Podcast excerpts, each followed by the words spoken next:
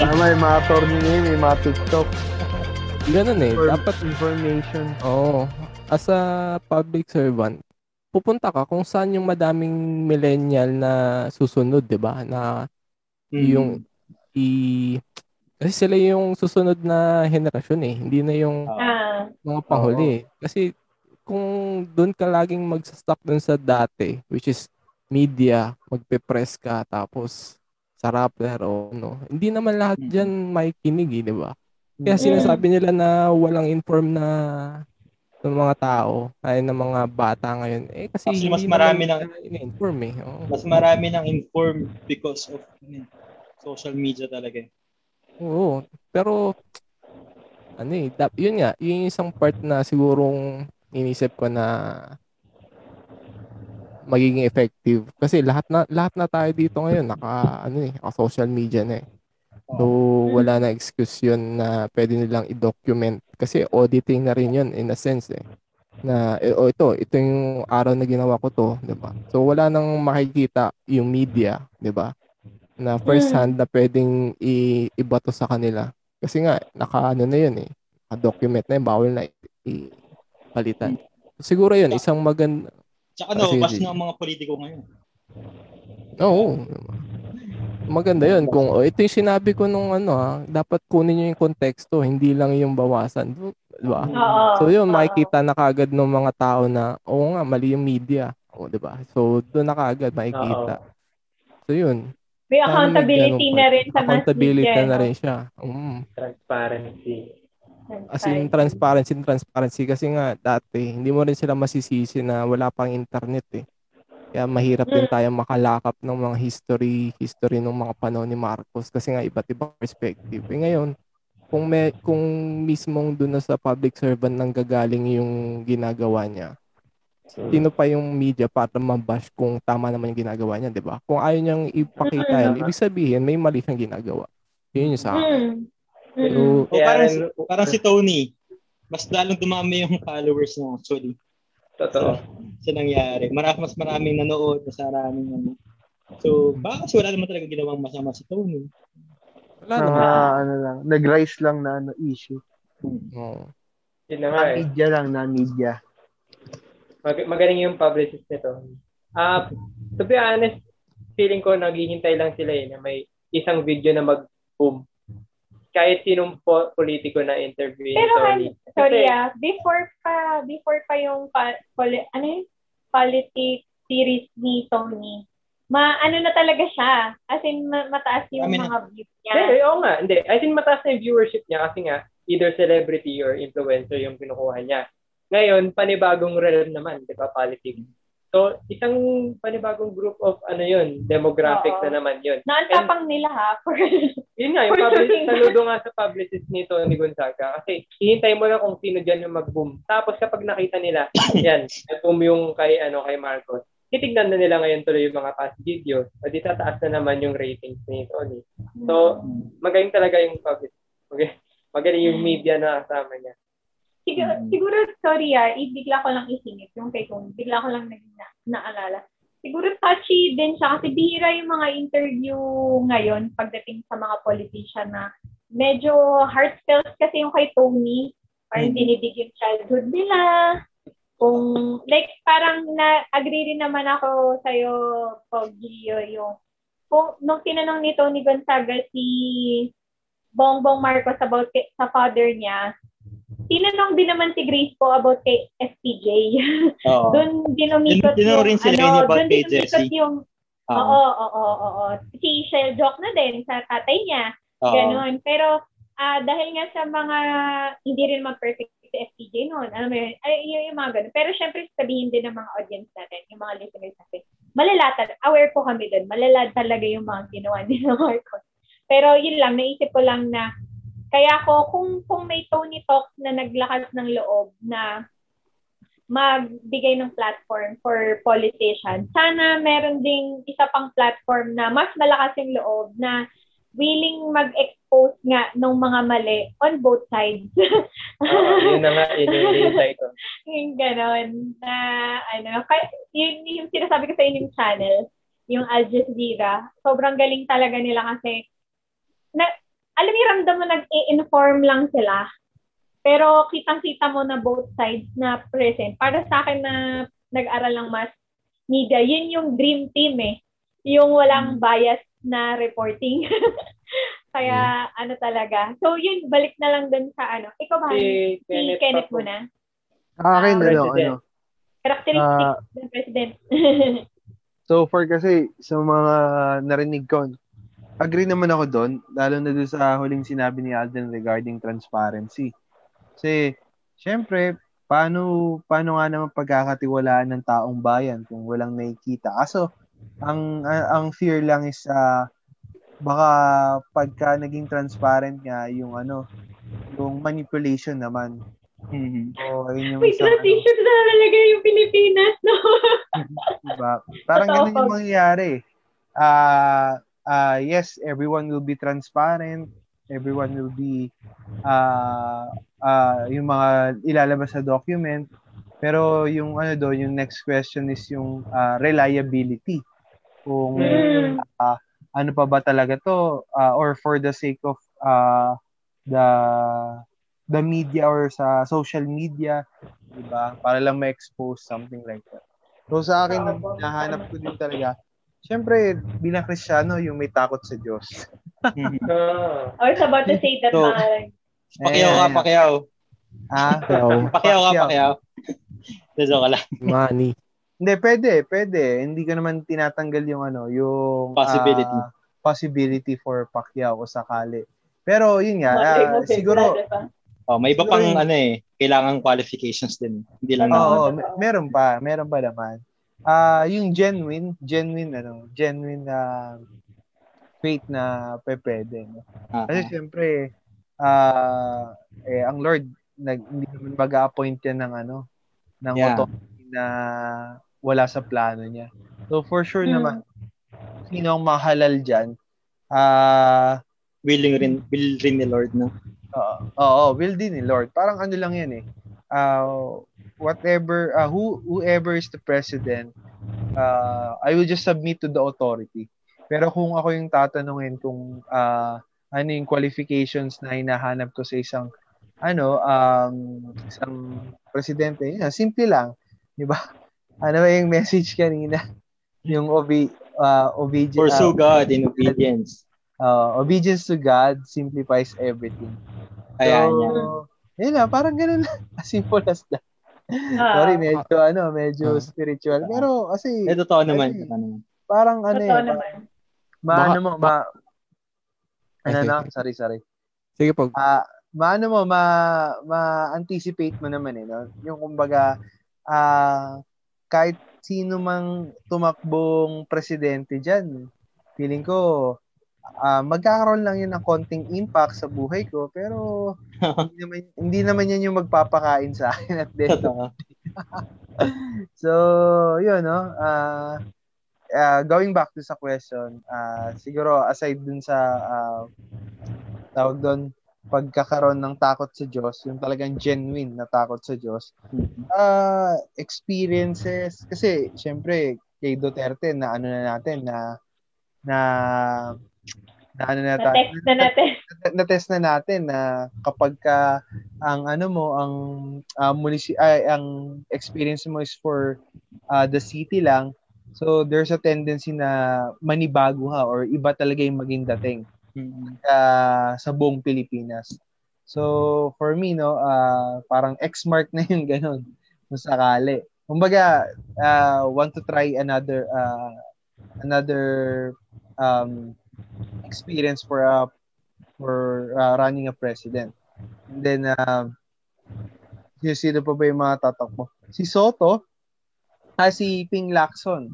Okay, so, possible din si Ping Lacson, pero kasi ah, hindi ko ganong kilala pa to si Ping Lacson eh. So, ano ba yung mga, Sa tagal-tagal ni Ping Lacson sa Senado, no? oo, 20 Saka plus tumakbo years. siya noon. Tumakbo siya noon, natalo siya. Oo, ah, natapos. na, Hira ata ni Gloria. Mm-mm. Oo. So, pero Kasi matunog baka na, Lacson yung parents ko eh. Oo, Mm. matunog na yung pangalan ni Ping Lacson nun eh. Pero yun nga lang, ah ah, hindi, hindi, parang, hindi, hindi pa ganong ah, matunog talaga sa sa akin o, o baka nung time na yun, hindi, hindi ko pa talaga na ano na na pa nagbubudots. Oo, na, oo, parang nagbubutot eh, no? Budots yan, patay. Oo. Tapos yung, siguro yung isang inaano ko is yung, um, yung merong millennial heart. Yun yung isa. Kasi, Mm, ano eh, mga parang, boomers kasi sila. oh, parang ganun. Or yung mga, mga new, new blood. New, uh, Oo. new blood na, ano, na mindset.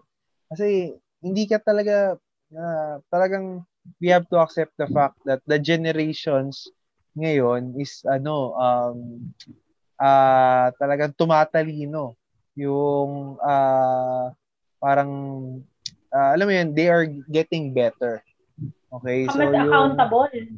oh, yeah, alam mo parang. Gen Z. Yeah, yung grabe. yung, sobrang hanga yung mga oo tama yung mga generations na ngayon parang sabing di ba parang ah, yung mga magiging anak natin they are better than us so Mm. for me no ah kung hindi kaya makasabay ni- ng presidente dun sa ganung facing so ah, baka mahirapan kasi si Duterte siguro isa sa mga nakita ko sa kanya is ah he cannot parang hindi niya ma-adapt yung ano yung um tawag doon yung society na meron yung ah, generation natin ngayon. Kasi That's a syempre, nice point, Bob. Oo. parang parang ang ano ang pinaka ah syempre pag pag matanda ka na, parang yung ability to learn nawawala.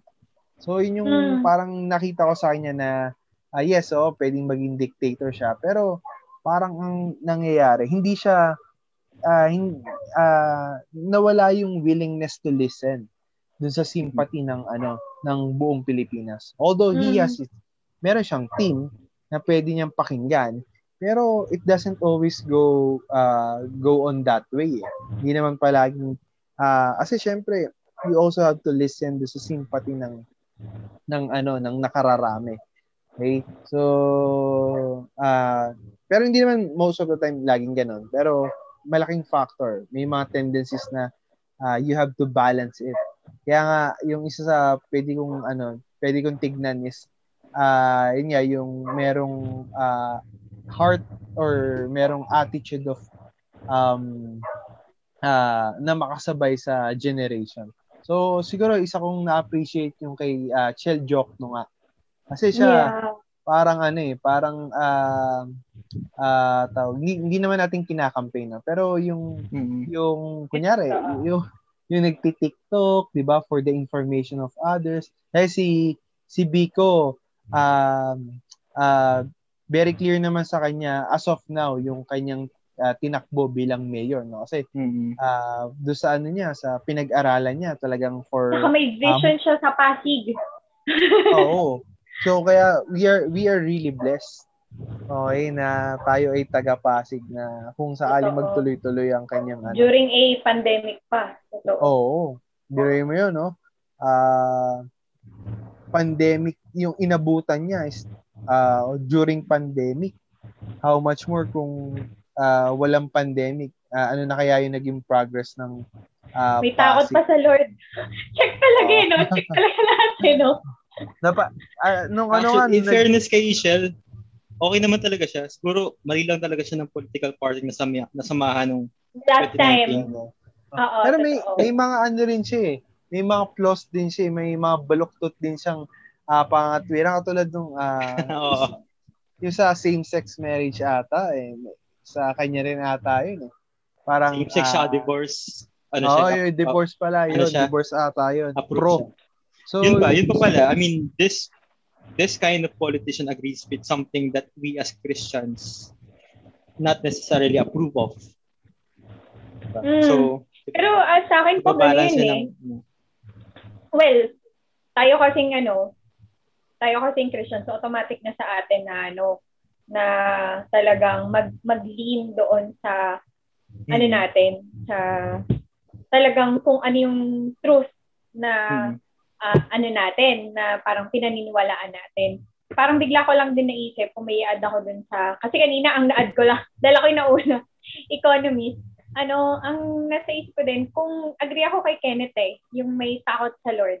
Mm-mm. Pero sana equip din siya with the skills to handle yung mga tao that doesn't have the same faith as ours. Kasi, ano eh, si, si Lord nga yung common grace niya is for for everybody eh. Maniwala Mm. man sa kanya o hindi eh. So, ano, parang for for the advancement of our country. Sana someone who can, ano, carefully tread on, uh, ano, uh, alam mo yun, yung about those topics.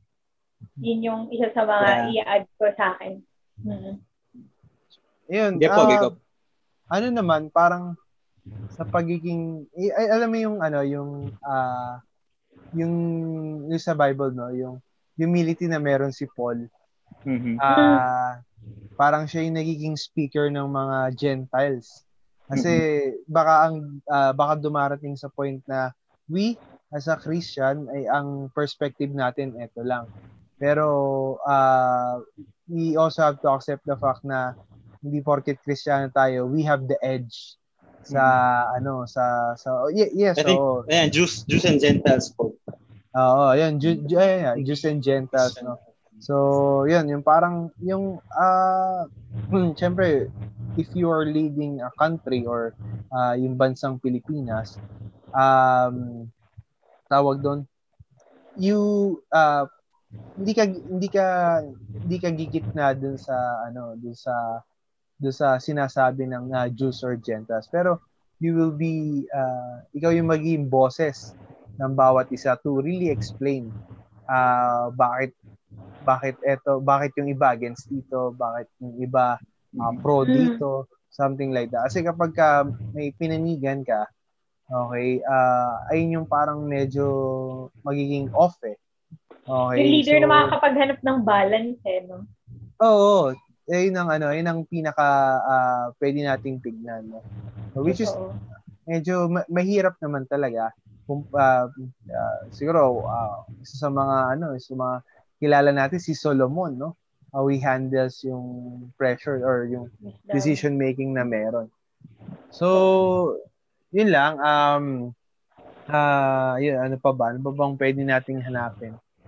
So, basta sa akin, ah, siguro at the end of the day, ah, yung mga ah, qualifications na yan, ah, lahat ng sasabihin natin, I believe they're all good, no? So, kahit sa mga Mm. listeners natin, naniniwala ko, some of them are pro and some of them are against. Then, at the end of the day, ah what, ah, who- kung sino man ang maluklok dyan, okay, whether you like it or not, ah life life still uh, life, life must go on pa rin. Ganun yan eh. So, Pero kung may pwede lang talaga tayong gawin, like bumoto, mag-research, gawin Siguro- natin. this is the best thing we can do no to give some um, information uh, in choosing wisely pagdating sa mga uh, Yeah. botante natin lalo ngayon lalo ngayon yung mga bago no so Gawin nga ah, natin podcast series yan. Mag-research tayo dun sa mga ano. Gusto ko lang, ano, segundahan yung sinasabi ni Ken. So, at the end of the day, um, parang, at the end of the day, ano eh, kahit anong mangyari, we should be, be pro-government. Yun yung masabi. oh, Kasi, syempre, pro. Philippines pro Philippines tayo I mean, pro, I mean, government is an institution naman. Hindi naman, walang, walang, walang mukha or anything. But we need to be supportive of who, who uh, of the, of the government. Kasi kung bagsak ang gobyerno, bagsak tayo lahat. Sa totoo lang, Oo, di ba? tama oo. So we need to Totoo. we need to be pro-government uh, whoever it is na ano. Pero we should also have the voice to call out talaga kung meron ng eh, meron tayong nakikita hindi talaga maganda rin talaga. But, Informed uh, citizen talaga. oo. pero yun nga, at the end of the day, will you pray for them? Di ba? Bilang Kristiyano, Yeah. isa na tayo eh. So, Pray day, talaga. will you still totoo. pray for your will, will you still pray for your president? Diba? Kasi naalala ko, pinoto ko si uh, Noy na Aquino dati and I, I also prayed for him yung time na. Mm. Mm, mm. Diba? So, Totoo. kung yun, kung the same with this siguro with this uh, government uh, we pray we pray for the government the president we pray for the vice president diba kasi Yeah. above all else at the end of the day they need prayers malamang sa malamang they need wisdom from the Lord diba Mm. Totoo. Ayun. Huwag lang tayong I mean, totally kontra na Yung katigaya ng mga NPA. Yan. Oo. Oo. May gusto kong sigundahan dun sa sinabi ni Kenneth kanina about yung nababanggit mo pag Kenneth yung sa Jews and Gentiles. Mm-mm. Tapos like ano, parang parang gusto ko parang nagkaroon ako ngayon ng heart to speak doon sa mga listeners natin na pwedeng Christian tapos ah, botante. Parang Mm. siguro ano, wag lang din tayo na kung sino yung Christian, automatic yun na yung bobotohin mo. Mm. Kasi ma- may risk din siya eh kapag wala silang tamang skill or yun nga, kung balik tayo dun sa sinasabi mo G, yung track record din. Kasi, ah, look at Israel na nawo-weaponize nila ngayon yung um, Pagiging chosen race pagiging cho- yun nga, chosen race nila, ganun. Jesus walk on this road, ganito, ganyan. Na parang something na ang layo na sa ina-advocate ng Lord. Mm. Dahil kapag nilagyan nila ng Jesus or anything from the Bible, lugi na yung mga hindi naniniwala sa kanya. So parang first, kung Christian ka, really pray para dun sa mga iboboto mo. Tapos Mm. pangalawa, ano rin, be informed. Okay lang yung ano, para sa akin personally, okay lang kahit hindi Kristiyano. Pero kung, well, kasi nga, at the end of the day, ano rin naman eh, ah, covered naman ng will and sovereignty ng Lord. Pero kung ikaw sa yung ano mo, sa yung choices, kung kaya, eh okay din. Tapos siguro yung last ko nun na idadagdag, ano, bago ka mag-share. Ay, tapos ka na ba pag Kenneth? Ah, yes. Oh, sige. Oh, tapos na ako. Ah, Okay, okay. Sige. Ano, no? Parang kailangan mo rin ng leader na, yes, may skill, may integrity, may transparency, and faith for us, yung Christians. Pero parang kailangan mo rin ng charm. Lalo na sa international relationship. Totoo. Kasi Kaya parang, bigla ko lang naisip ng ano na, lang, mema lang talaga. Oo, I remember may teacher ako, may professor ako sa college na nung, sorry po, ano, rest in peace po kay President Noy Noy. Pero sabi niya, grabe, nung ASEAN country, ano na, lahat ng mga president, prime minister, nagtabi-tabi daw. Wala daw talagang charm si, si, ano, si President Noy Noy. Parang mas may charm pa si President Gloria noon. Alam mo yun, yung, yung, yung gano'n. Yung kasi parang, kumbaga, para kami, Charisma. ano, yung Ah, charisma. charisma and, ano, parang Yung dating. of the Dating pa lang. Oo, yung dating, gano'n, na parang, parang sa ko nga eh, parang babalik na naman. No wonder yung charisma ni Marcos talagang naiangat yung Pilipinas sa number 2 noon. parang I can only imagine yung pag ano nila ni Imelda. Di ba kasi travel and travel si Imelda noon eh na nag-ano ng international relationship. Parang para sa atin na nabubuhay sa ano pandemic era, yung pagbi-build ng good relationship, especially may, may mga oppression nga na nangyayari from China, parang sana yung maboto rin na president, may mo yun, may certain charm to hindi lang look sa alam mo yun, yung charm. Alam na ng mga listeners yun. To build good relationships with countries na may good economy na. like Taiwan po, like ano, yung mga European countries, alam mo yun, gano'n, na, na, ano, na ma- maayos-ayos. So, yun, yun, yun. Yung sa akin last, charm. Ikaw na. Yun. Actually, ano eh, yun, malapit din yung sasabihin kong huli eh. Um, yun na nga. Lahat ng binanggit nyo, nakakatawa eh. Kasi padagdag ng padagdag. Una, yung sa'yo, economy. economy. tapos yung kay yung may experience with the executive field. Tapos yung aral. Tapos yung kay Adrian, yung Transparency. transparency. Tapos kay Kenneth naman, uh, faith or ano, takot sa Diyos. Tapos, charm. Yung sasabihin ko, influence. And Mm. ano, uh, uh, we need a leader that ano, the subordinates can get behind. Mm. Yun yung pinakamasakit Oo. siguro na nangyari lately sa atin. Kapag mayroong disparity between ano, yung magkasunod lang na level Oh, yeah, yeah, Ah, yeah. of Mm. organization. Ah, kita Yung nyo kahit naman, opposing party pa, no? yun na nga eh. Um, kasi parang alam niyo yung ang ganda na nung sign na nung nag-usap silang dalawa, yung president natin at si vice president, before sila nag-take into office. Mm. Nagkaroon sila ng habang usapan, nag, nag ano na sila parang big picture plans. Tapos asa na ngayon? Bakit ngayon hiwalay kayo nagtatrabaho, di ba? And honestly, uh, may comedian kasi na pang, nagngangalang Bilber. na, nakakatawa yung sinabi niya joke na parang nagkakatotoo ngayon. Sabi niya, it doesn't matter who you vote for sa president kasi ano, parang pag pagbaba ng ano ng command niyan down the down the chain or down the vine, iba rin yung makakarating sa ano sa, sa lowest person dun sa command. Parang naisip ko tuloy na are we at the mercy of our barangay captains na? Or yes. or our mayor na yes! parang ang galing 'di ba? Iniisip ba natin na parang 'di ba?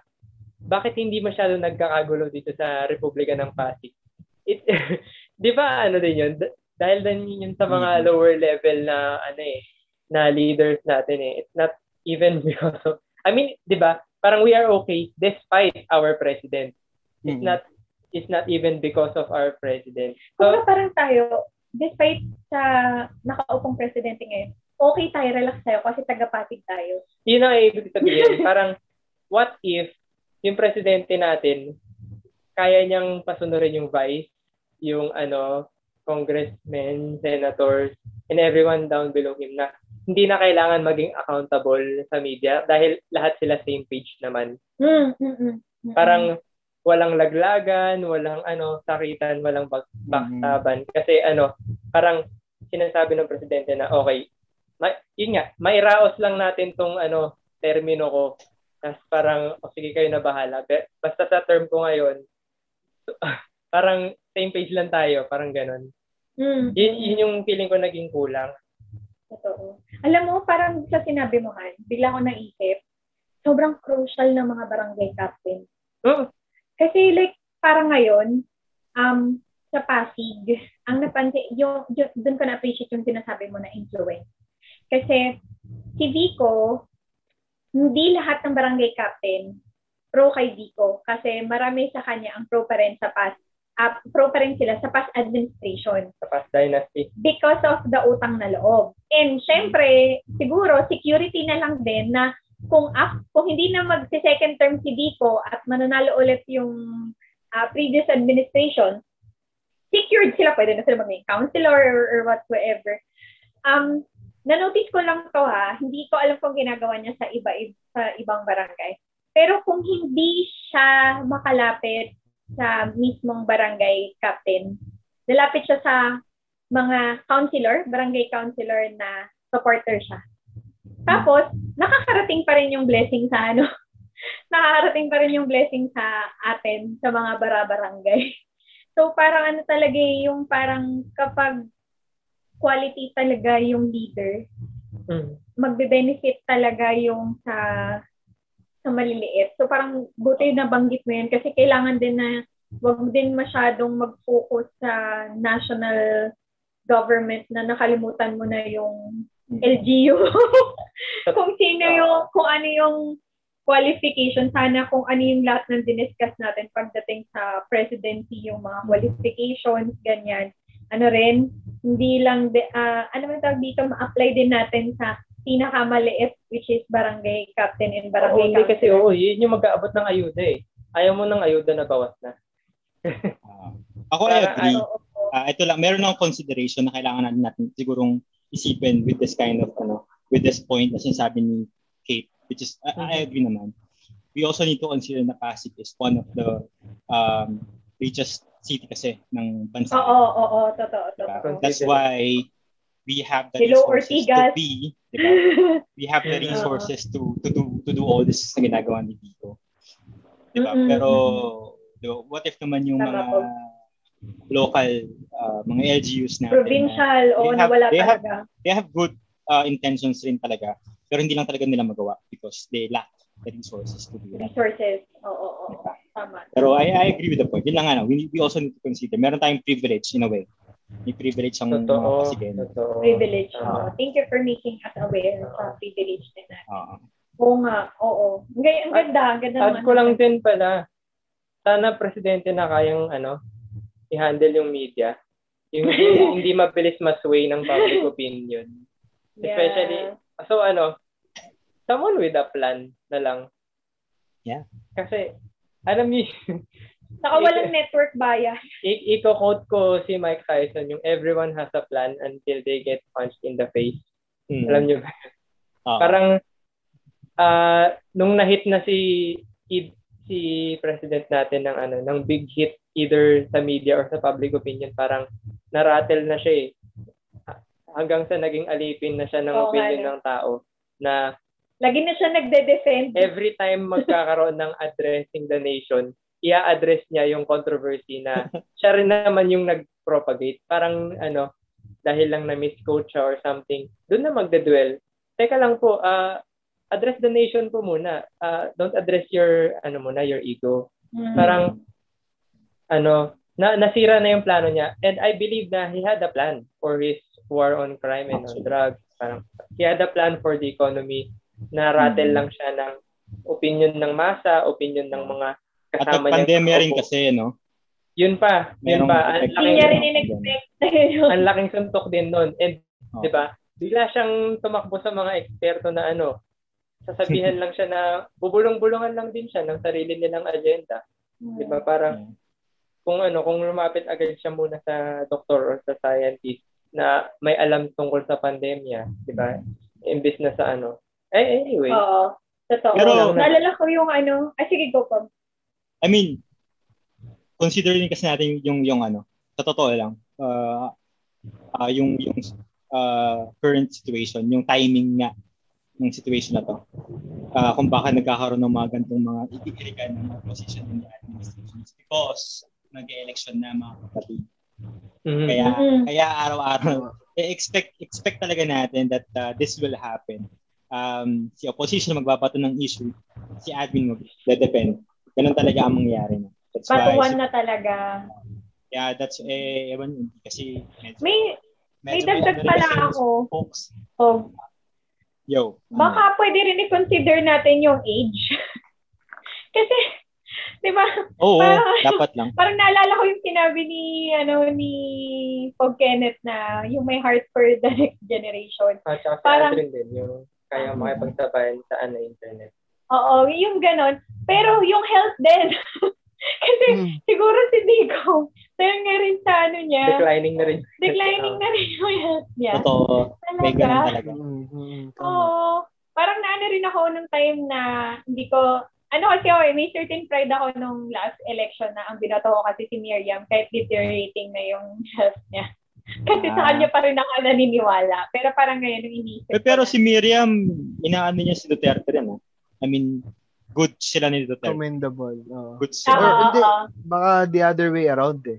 Parang si, Ah, si Duterte, good siya kay Miriam. Pero, meron Ah. ko si Miriam na parang of all these candidates, chorba-chorba, um, parang lahat ganito, lahat ganyan, maliban kay Rodi Duterte.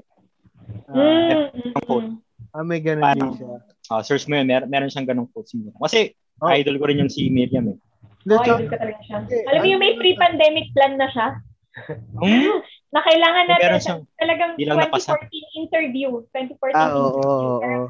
ano sabi niya, Yun na, we need to ano, we, we need to plan for, For nuclear, calamity pag may nuclear bomb sa atin, anong gagawin kapag nagkaroon ng pandemic, ganyan. Ah, calamity plan. Pareha sila ng isip Calamity ni plan, George oo. W. Ay, ni George Bush. Bush. Oo, na parang kasi parang pareho siguro silang binabasa ng libro noon about nung pandemic era. Yun nga, nakakalungkot lang dahil nga 'di ba ang Senate din natin, like parang nagkaroon ng sex scandal sina ano noon. Sina sino to? Sina. Hayden ko. Ah, Inano, oo. Ano naman, yun ang nasa ano nila, nasa usapan nila parang hindi ba dapat ano sa isip ko, simple-minded din. Di ba dapat ang senator sa mga law ang pinagtutuunan ng pansin? Hindi yung sex scandal. Yeah, May inano nga daw, in aid of legislation, kaya nila nagaganon. Gagawa daw, Ah, kaya sila nag, nagaganon, kaya para, kasi gagawa daw sila ng Bata batas. kasi tayo nun. Yun yun eh. Pero parang nagiging in aid of election nga daw, instead of in aid of Ah. Eh, kaya ano nangyari ngayon? Yung nangyari ngayon sa sa PPE, PPE issue. Ah. Alam niyo yun, yung overpriced daw, ganyan-ganyan. Tapos sila Ah. Gordon, Gina G sila Gordon.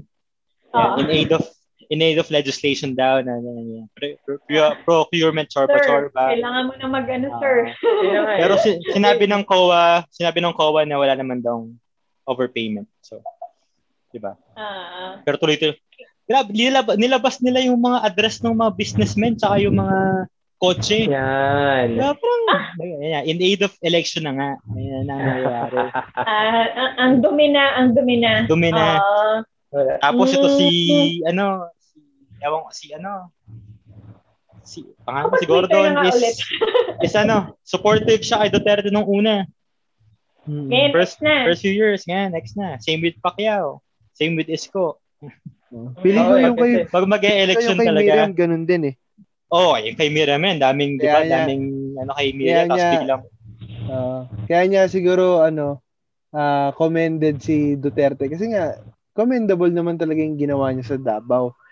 Oo. may nagawa rin kasi eh. Tapos parang siguro Oo. naisip ko, na-shock siya na yung mga Dabawenyo, okay lang sa kanila yun, sa culture nila, yung ginagawa niya. Pero nung ah, country scale na, Dami hindi na nagulat. pala okay. Oo, hindi na Oo. pala okay. Gusto lang. parang, Applicable. Ang maingay lang, sa totoo, ano? sa totoo lang, maingay lang taga Metro Manila, Mega Manila. Pero pag pupunta ng probinsya, wala, walang, walang ingay na gano'n. Mm. Oo, oo. Pan, pansinin yun, maraming ano. Kaya nga, kaya nga may solid south rin ang Duterte. Tapos may solid north ng ano, solid north ng Marcos. Totoo. May, may Solid Pampanga at sa mga Arroyo. Arroyo. sa, ay, sa mga makapagal pala, o, di ba? Arroyo. Cavite is ano, Cavite is sila Revilla. Oo, oo. Kahit anong controversy pa yan. Ganyan. Diba? Na, na, alala ko yung ninang namin, kahit ang dami, ninang namin sa kasal, kahit ang dami pong controversy ni Binay nung lumatakbo siya as president. Pero dahil Makati pa rin, no? ni Binay going, growing up, Binay pa din. Hindi pa. So parang siguro tayo, ako siguro naging mahirap sa akin yun kasi parang may ganun din akong thinking noon eh, na parang hindi scholar ako ni Eusebio. Parang tagal ng transition sa akin na scholar ka ng Pasig. Scholar ni Eusebio. Ay, so ganun. Yeah. Ay, so Eh kasi nga, ang pangalan ng scholarship natin is yung, ano, PPE. oh, Bobby Scholarship Program, di ba? Parang ganon. Oh, di kaya, di ba? Parang, VPE pa yun. VPE Ayun, pa noon. VP, oh, VP ako eh. Or- Vicente Eusebio ako eh, dati, Pero scholar. scholar Pero ngayon wala na. Pasig, Pasig City Scholars ang tawag, di ba? So, we just just good. Oo. Ga- sa mga Pasig City Scholar, bless kayo. Hindi nyo Yeah. na kailangan gumawa ng mga projects na ginawa namin. Ayan. Ay, nako. Du- dumating dumating na ako sa punto ngayon na lahat ng makikita ko sa TV at sa screen, political agenda na. Meron, sa totoo na. lang, meron talagang Yeah. polit. Pero Ewan siguro, benefit of the doubt eh. signs of aging na rin siguro sa atin to, no? Kasi dati parang mga cartoons-cartoons lang tayo ngayon. Di ba? At least meron, nagkakaroon na ng awareness talaga sa ano, sa political system ng Pilipinas. Oo.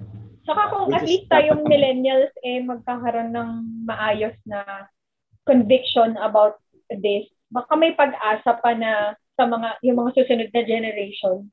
Ano na, they won't suffer the same. Like parang na-inspired ako nga kasi may may extended family kami na nakapangasawa ng Taiwanese so nasa Taiwan na sila. Ah. Na parang during the pandemic, alam mo, ayuda nila, ini-ATM mula sa 7-Eleven. Ganon. Sa ano, sa Makati ata ganyan. Sa Makati, ganyan oo. Oo, maayos yung ano sila nila. or something. Ma- oo. So parang, Makati or QC. Ko. hindi ko rin, ga- ganun na rin ata yung plan. Eh, parang makikita mo naman na possible talaga. Pero yun nga, ang ano ko rin, tayong mga taga Maynila, ganun ang thinking. Ano pa kaya yung mga nasa probinsya, no? Ano pa kaya yung mga longings nila? Oh, No. napapasana all na lang sila lagi. Oo, oo, oo, oo, oo, totoo, totoo. So, yun, ang ganda ng discussion natin today. Oh, na, siguro last, since uh, in closing siguro, since we're talking about uh, political, um, I mean, uh, political system ng ating bansa. Uh, there's oh. coming, uh, we, we have a coming election. Ano na lang siguro yung, um, siguro let's talk about siguro yung mga good, the good and the bad of this current admin and what are you looking forward sa susunod na magiging presidente. Kasi malamang bagong presidente na naman to. So what are the good and the bad for you? And ano yung looking forward mo na ano? Sino? Aldrin, nandiyan ako ba? Aldrin, ka nagsasalita. Hindi, hindi. Ah, nag-iisip lang ako. Okay. Tsaka mainit. Akala ko namamalekta si Aldrin eh. ano na? Namamalekta. Then, na- ilan, na, ilan na ba nabenta mo, Drin? Ah, kala, nag-iinit yung pag-uusap nyo kanina. eh. So, sa akin na, ah, the good. Siguro yung build, build, build. Mga panahon dati. Tsaka Hmm. siguro yung simula Yan, ng ano, ang isa sa yung mga drugs. ganda rin. Oo. Hmm. Siguro yung una, yung intentions, okay pa eh. Pero, syempre, Nahawalan Ah, ng politika sa... Oo. Oo. So, yun, siguro yun yung mga magaganda. And may part na ano eh, ah, na-unify yung Philippines ng mga panahon yun na parang Mhm. karamihan talaga Duterte. Oo. Nakaraan eh parang isang boto yung kulang, yun na yung panalo. Parang 50-50. Dito parang landslide eh. So, makita ko nun mga parang nagkaisa yung Philippines. Kaya medyo good thing yun sa akin. Siguro yung bad thing talaga, yung parang sinabi ko lang din kanina na walang admission ng ano, pagkulang nila. Kasi Mm. with regarding dun nga kay Harry Roque, di ba? Kaya nga maraming galit sa kanya kasi kita niya ng mali tapos pinagtatanggol pa, di ba? Oo. So, dapat meron man meron pa rin ano, sympathy kung may pagkukulang. Ah, anong may- ha, ha, issue? Ha- Yung ano, yung sa mga doctors? Then, Ma- marami, madami. marami siyang issue, Madami diba? yun eh, diba? Ah, akala ko itong recent Harry lang. Roque. Tsaka, di ba si, si Harry Roque pala, di ba professor siya sa UP? Ah. Tapos nag, Hmm. nagkaroon ng poste rights. na, oh, nag, Oo. nagkaroon ng, po, ng daanan na, Patalino na Street. Oo. oh, pa, parang For- matalino dati. Former Matalino. Eh, or, Former Harry Roque. Matalino. Harry Roque Street, former Matalino. Ah, yun, yun. Ah, ang ano lang, ang ganda lang ng idea. Kasi, syempre, ah, yung mga taga-UP, no, acknowledge siya na, na someone who is in, ah, ah, with great, ah, with great knowledge, no. Pero, Pero, ano binawi din nila na former matalino na. Oo. Ang ano lang, nakakatawa lang yung, yung concept na yun. Nakaka- si Aldrin. Sige, go. Aldrin. Ah, yun, yung ganong admission na pagkukulang and also siguro dun sa pag ah, pag-appoint ng mga cabinet tsaka ano. Kasi yung yun nga, yung pandemic na to, ang in-appoint niya karamihan military. Which is parang Mm. tingin ko may pinoprotektahan siya, but but yun yung mga ina-appoint niya. Mm. And and ayun. Teka, may naisip pa ako isa eh, pero limutan ko. Diyan regarding dyan, regarding John Pog, meron tayong independent branch which is the Commission on, on Appointment na sila yung Mm. nag-approve actually. Kaya nga hindi na-approve si Gina Lopez. So, di ba siya yung na-appoint dapat? Pero di siya, na, di siya na-approve ng Commission of, on Appointment. So, uh, ang last say pa rin talaga sa pag-appoint is uh, uh, Commission on, on Appointment talaga. Mm, Ewan ko, siguro may, may, no, ba't pala military, di ba? Pero may last say ang Commission on, Oo. on Appointment dyan. Milit. Tsaka parang, yun nga din, yung sa PhilHealth, di ba? Yung 45 billion na yun. Na tingin ko parang hindi nila, ano eh, binigyan ng pansin karamihan. Parang mas pinagtanggol pa nila yung ano eh, yung naghawak nun dati, which is pa-inappoint din niya, da- niya dati, di ba? Mm. Na, na in-approve ng commission. Hindi mo ba naliliquidate yung 45 billion na yun? Oo, wala eh. Parang, Kasi Eh, sa, Phil, sa PhilHealth pa ba yan? I think, oh, Ay, I sa think, PhilHealth na yun. I think na ano na yun eh. 55 Kaya hindi na siya pina, masyado pinag-uusapan kasi na ano na siya. eh. Na na-liquidate na. Na-liquidate na. Ah, Ah, naliquidate. talaga? Oo. na ano na nakapag-print na sila ng pera ulit para may balik sa Kaya, economy. naghanap na, naghanap ng resibo, Pog. Uh, Print karamihan ganun lang eh band-aid solution eh pero Kulik ng resibo. so yun. Ah mm, tingin ko wala talaga sa sa tagal ng buhay eh, no? Parang wala na talaga akong tiwala sa ano eh, yung pag sa tao kasi lahat talaga tayo flawed. Parang um, may sinasabi sila dito na the fall and the redemption lagi. eh. Yun lagi yung storya natin eh, kahit saan eh.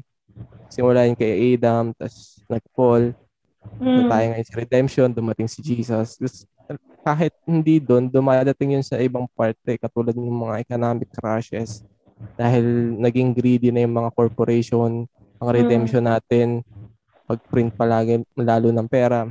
Tapos ngayon, ganun pa din. And tingin ko, ano eh, ang nilook forward ko na lang siguro in the future is ilayo na yung governance sa atin. Parang let that let the computers or the networks which is yung sa blockchain. Woo! Ko. eh. Oo. Kasi Let the algorithm yun- lead. oh, oh, yun yun yun talaga tingin ako kasi nga hindi siya ano, ah, Forward hindi siya thinking. manipulate. Oh. Hindi siya pwedeng galawin eh. Immutable na talaga eh. So, okay, tingin ko may, yung may mga share ganun- ako sa'yo dyan. Sa'yo Maganda mamaya. yan, Pog, if ano, ganyan tayo magpa-file ng ano, tax Yep. Yung nice yeah, nga. via eh. blockchain. Kasi kapag, Via blockchain. kapag blockchain ng tax natin via blockchain, alam natin kung saan mapupunta kasi may track Mm. yun eh. Mm. Oh, makikita natin kung saang wallet, kung ah, yung mga fees, 'di ba? Mas Naala, transparent kasi naalala ko tuloy yung mga estudyante ko. Eh, ang thesis eh, blockchain eh. For transparency sa construction eh. Which is, Pero hindi pa rin ako masyado ano. Pog Aldrin. Hindi pa rin masyado uh, convinced na kailangan natin wala ng government. I think I still we still need Mm, tingin ko government naman sa pwede pa. regulations. Pero siguro Pero yung mga yung- ganyan, Sa- yung sa economy, economical, sa- autom- With regards yung sa- automation and everything, Oo, pwede, pwede yan. yan. Hmm. Kasi sa akin talagang kailangan ng face eh. Pero Ah. with regards dun sa mga money matters which is pwedeng isway yung emotion and yung ugali ng isang tao. Tingin ko pwede natin yung ilayo na sa atin eh. Kasi alam na natin na yun yung weakness eh. It's Oo. either mag-evolve tayo na ibang species na hindi na tayo nasasway dun sa mga carnal pleasures natin which is yung greed, yung hunger, yung passion, o yung lust. Kung mag-evolve tayo ng ganun, okay lang na sa atin ibalik. Pero yun na yung DNA natin eh. So siguro yung mga ganong weaknesses na natin, ilagay na natin yung sa technology which is hindi na unbiased. So, pero malayo na yun eh. Kasi ang tanong lang ni Gio yung sa Oo. present government which is yun nga, yun yung sinabi ko kanina. Mm. Yun na pa. Kenneth, Yvonne, Kate, man. With the good and the bad. And, ay, di, yung look forward mo, Aldrin, for the next. Yun na ba yung sa, ano, blockchain? Oo, sa akin medyo, medyo future na. Ayoko na yung next blockchain na siguro. Sige. Hmm. O, sino ang Sige, next? ako na muna. Tapos, Ah, sige. iuli natin yung dalawa. So, ano ulit yung tanong, Gio? For The clarification. of this, ano, of the current admin and then ano yung, ano look forward mo sa next president. Um, so, siyempre yung um, uh, one of the things na commendable talaga, yung sinabi nga din ni Alvin, yung build, build, build project. Kasi binibida ko rin yan sa mga estudyante ko eh. Mhm. na siyempre bilang isang inhinyerong sibil, ang daming opportunity na na pwede sa atin lalo ngayon no. Kasi parang one of the signs that a country is developing through infrastructures sa Mm. mga nangyayari. So, ayun no, no na- nakikita ko that uh, we uh, as a whole uh, bansang Pilipinas, nagkakaroon tayo nagkakaroon tayo ng progress kahit pa paano. Mhm. Tsaka uh, one of the things din na yung maganda rin yung yun nga uh, although uh, napautang tayo ng napakalaki okay? So which is a sign na uh, our economy is really growing. Um yun yung yung uh, opportunity pa lang na ganun di ba? Parang a sign that uh, the Philippines is uh, really ano eh um excelling eh pagdating sa uh, pagdating sa ano sa oh, rising pala o pagdating sa uh, sa economy. Eh. So yun no? And uh, what else? Ano pa bang mga ah yun. So far kasi puro project yung nakikita ko na maganda eh, no? Ah ha. Ah and then for siguro, siguro uh, sa bad things naman no? Siyempre, yung bad things is ah yung the type of leadership na ini-implement ni ano ni ah ni president niyon no um yung pagiging model nga siyempre he's speaking to the public and then siyempre whatever he says uh, reflects sa mga ah, nakikinig so yung yung pag yung um, parang yung term is there there are cases na parang nagiging balimbing Uh, so, sala sa init, sala sa lamig. Merong statement na una. Tapos, uh, kinabukasan, babawiin. Diba? Mhm. Katulad lang recent, no? Yung parang uh, idea of uh, having uh, tawag doon, MECQ. Okay, sa GCQ, yun lang. Yun, yun pa lang eh. And many other things, hindi lang naman yun. No, marami ring mga instances na ah, may sinabi siya, tapos at the end of the day, parang nabawi din. So, yun, no, mas maging firm yung decision pagdating doon. And, um, ano pa ba?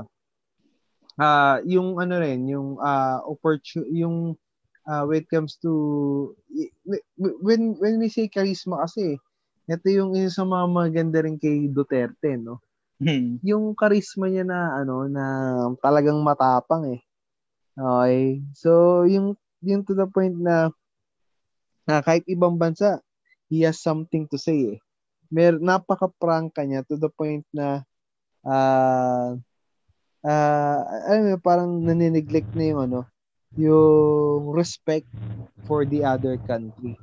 So, ah siguro siguro for me no that is both good and bad thing no.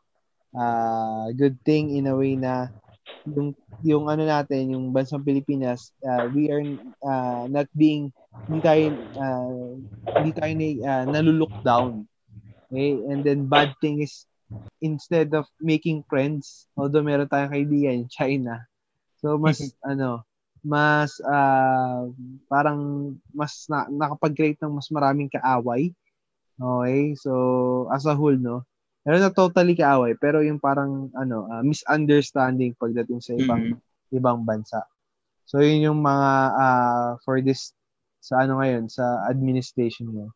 And looking forward for the next ah siguro ah, na, ayun naalala ko no.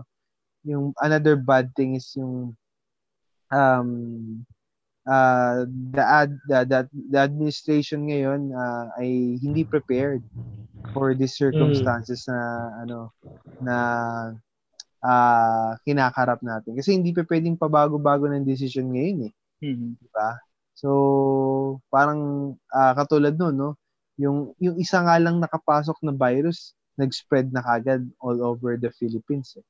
How much more kapag ka ah, sarado natin, kinabukasan, hindi sige buksan natin. Di ba? Parang ah, hindi ka pwedeng hindi, hindi ka pwedeng magkamali. eh. Panis tayo sa New Zealand mga- eh, no? Isa lang. Close Oo. agad. Oo, Nung di ba? hapon na yun. Grabe, no? Ay, nawala si Ken. Po, kaya ba ba? Kenneth, Na-mute ka po. din. Wala. Sige, wait lang. Ah, may ano. Okay. Nalilipat ng ano. Oh, mas oh, mas maganda dito eh. Ah, Okay. Ah, teka. Wala. Yan, yan. Kanina. May echo. yung, may ano, Ah, okay. volume down mo yung isa. Ah, Yan. dalawa, Okay na. dalawa pala. Dalawa pala. Dalawa, kasi nakahiga ako eh. masarap, masarap pumiga. So, yun, going back, no? Ah, yung sa sinasabi ko nga, regard, saan ba ako naputo? Ah, Sa New Zealand. Ay, parang sa ayun, yun, yun. Parang ano, you, you, cannot afford to make mistakes eh. Ay, ako pala yung nagsabi niya. Oo. Para ganun eh. Hindi, hindi ka pwedeng magkamali, lalo may pandemic. Kasi isa lang eh. Isa lang yung maging pagkakamali mo, talagang domino effect eh. Mhm. Diba? Yung parang isang disease lang yung makapasok kasi lahat na. So, yun yung ano, yung isang ah, another negative thing no, regarding ah, yung firm decision making ng administration. Tapos, nilook forward to for the next admin. Um, Siyempre, yung ano, um, ano ba ang tawag doon? Yung parang, ano ba yung counterpart ng dic- dictator? Ah, dictator? Um, ano? Ano? Makatao, parang ganun. Ah, parang gano'n. So, something like that. Okay? So, mga tao in a way na um, ah yung parang yun nga, yung magiging decision sa more on uh, the benefit of the people, not only for the cabinet members. Kasi ngayon parang ganun, ano eh, ang nangyayari for the benefit of cabinet members. so, uh, sino ba yun? Si Duque? Duque. Hanggang dulo. Kaya, ano, minsan parang baluktot yung, uh, ano, wala kang magawa. Tatawanan mo na lang. Yun, sana, susunod na administration, no? for the sake of uh, the Filipino people, not for the sake of the cabinet members. Okay, so yun ang look forward natin. And uh, yun, siguro isa pa, yung buwang loob Mhm. na kontakbo. Hindi lang for the sake of popularity or baka yung iba for the sake of corruption. Hopefully, hindi naman. No? Uh, yun, mga ganun, ano, mga ganun possible things na pwede natin uh, na pwede natin na, na makuha. Kasi, syempre, right now, yung Pilipinas is rising. So, since rising yan, uh, anong ginagawa nila, parang hinahatak yung pababa. Which is very inappropriate alam mo yun, parang ang motto natin, ilahan pataas. Okay, hindi Mm. yung, parang ganun eh. Pag, ah, ah, pag umaangat, tsaka, o sige, pababain natin. so, yun. Y- Yung pa isang pwede ko look forward sa kanya. So, yun lang. Yun lang yung sa akin. Mm. Back to you, Ibon and Kate. Good and bad, ikaw na. Ako muna. May naisip na akong ano eh. Kanina, naisip ko lang na good. Well, ano, thank you kay Aldrin sa kay Kenneth na na-inform ako about dun sa build, build, build. na okay naman pala siya. Nakikita ko lang din, actually, guilty ako. Nakita ko lang siya sa, yung sa vlog nila, Alex Gonzaga, saka yung sa Tony Talks lang din. yung sa anak ni Manny Villar, di ba parang siya yung Mark- nag-lead Mark Villar. Ah, Mark Villar, o siya yung nag-lead ngayon ng ano, yung parang, yung mga pangarap niya nga din sa ano na, like yung magkakaroon tayo ng magandang highway, tapos um, yung mga transportation system natin, nakaka-admire naman din talaga. So, ako, siguro yung unang good sa akin, admire ko yung mga, ano, ah, uh, nakakainis gamitin, pero yung resilience din ng mga nasa baba. nung nung gover uh, present administration natin. Kasi siguro, ano yun eh, kumbaga kung sa office space pa nga lang, ang hirap na na hindi okay yung pinaka-president ng business. Tapos kayo kayong employees, yung magre-raise ka ng, ng mga questions or mag-work ka kahit medyo out of the system ng uh, flow ng company. Parang what more pa sila. Tapos siguro yung isa lang din sigurong good Uh, although sadly, kailangan natin makita yung mga kapalpakan. Pero parang, parang at least sa 2022, sana, ano, um, magtuloy-tuloy yung pagiging informed ng mga botante sa sa mga nangyayari. like talagang, ano no, ewan ko siguro, ad- ano na lang din ng pandemic eh. Kasi halos lahat nasa bahay. So may time magbasa ng Twitter, na ng mga news, magbigay ng opinions, mag-share ng mga facts, ganyan. Kasi halos ngayon, hindi mo na lang na, in fairness din naman, hindi na lang din mass media ang nakakapag-coverage ng mga kapalpakan, kundi even yung simpleng tao na may cellphone at camera, pwede ka nang mag-report ngayon sa buong bansa ng mga kalokohan nangyari. So parang, ako parang yun lang yung isa sa mga nakikita ko na good. parang nag-shine talaga yung mga may may tapang, parang ganon.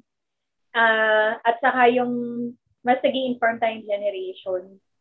Yung sa bad, ano, sa akin talaga, obvious siguro talaga yung mga sagot ko. Pero syempre yung number one ang magiging maaalala talaga dyan paano hinandle yung pandemic. Tapos, pre-pandemic naman, syempre yung tokhang, di ba? Yun talaga yung isa sa mga, ano, maaalala. And lastly, iconic talaga si Harry Roque. At yung, ano niya eh, parang ngayon ko lang naiisip na nakakalungkot yun, no? Yung talagang considered na tao na matalino sana. yung naging former na matalino na hindi ko makalimutan yung video niya sa Boracay. Sabi ko, bakit parang ano, naging ano siya, parang, parang naginawa na lang siyang comic relief. Yung meme. Parang meme. Alam mo, na dapat din eh. kapag speaker ka ng presidente, ano eh, dapat mataas yung Biro mo, no? respeto sa'yo ng oh, country eh. professor, from a professor na, na hindi ko tinitigalan, nalaman eh. magaganon. no? Ah, professor pala siya eh. Akala ko, ano lang siya, bata. bata ni President, ganyan, ganyan. So, sorry po, uninformed na naman ako, ganyan, ganyan. So, in, yun, yun yung mga nakakalungkot. Tapos, ano, ako, ano, looking forward. Kanina, nakapakinig ako ng, ano, ng Devo, devotion, short devotional yun eh, ni Pastor Mhm. David Platt. Ah, sa Pray the Word niya na podcast. Lagi 5 minutes lang yung daily. Ganda nung na-share niya about ano, um, sana yung susunod na administration, merong coura- ah, ano ba yan? Courageous wisdom. Ang prayer kanina ni David Platt is ano, um, Lord, give us the wisdom to do the right thing and the courage to do it. So parang Mhm. naisip ko pagdating din dun sa ano, sa susunod sa ano na administration, whether Christian man siya or hindi, yun at yun pa rin yung ipagpipray ko. Magkaroon siya ng wisdom kung paano matutulungan na iangat yung Pilipinas sa kahirapan. Mhm. And magkaroon siya ng courage and dadagdagan ko na ng integrity to do it. Ayan. And saka ano, sana hindi lang siya yung maayos, kundi yung mga tao sa baba niya. Kasi alam natin yung, di ba may story sa Bible na yung isang king, mas pinakinggan niya yung mga young advisors niya kesa sa ano sa mga former advisors pa ng tatay niya. Anak ata ni Solomon. Ganyan. So parang 'di ba? Nakakalungkot na although sobrang focus tayo doon sa sa mismong taong binoboto natin, yung katulad ng sinabi ko kay Manny Pacquiao, pwede rin vice versa eh. Pwede rin masyadong influential yung mga um, evil intent ng mga advisor na pwede nilang makorrupt yung maayos na ano na ano politician. So siguro ano rin kung kung ano naman tayo, Christian nation naman din tayo, looking forward din sa isang ano, prayerful country for our government. So, yun yung sa akin.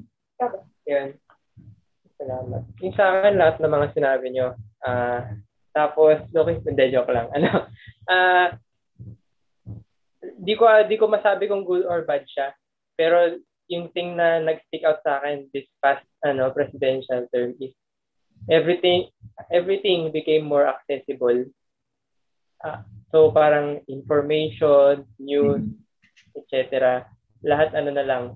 Ah, dahil nga ano, todo internet na tayo, everything is a few clicks away na lang. Hmm. So parang it's ano, it's good kasi we are updated more frequently pero it's dangerous din kasi yun nga ah dito rin sa era na to kung ano eh nagkaroon ng pandemya ng fake news eh. 'Di ba? So parang good and bad siya. Oo. Pero um 'di ba parang hindi naman mabibigyan ng ganoon din kalaking attention yung tokhang kung kung wala ring ano eh kung walang nagpa-publicize ng mga photos, 'di ba? Or walang kumakalat na mga nakikita nila sa kalsada before linisin ng ano ng mga tauhan. So, ganun. Uh, thankful tayo sa mga media na ano unbiased pa rin or yun man normal na tao na matapang na nagko-cover. So yun, um good and bad siya for me na ano everything has become more accessible and ang hinihiling ko lang din para sa future na leader natin. Someone na, yun nga, lahat ng credentials na nabanggit natin kanina. Also, someone who will not be swayed by public opinion too much.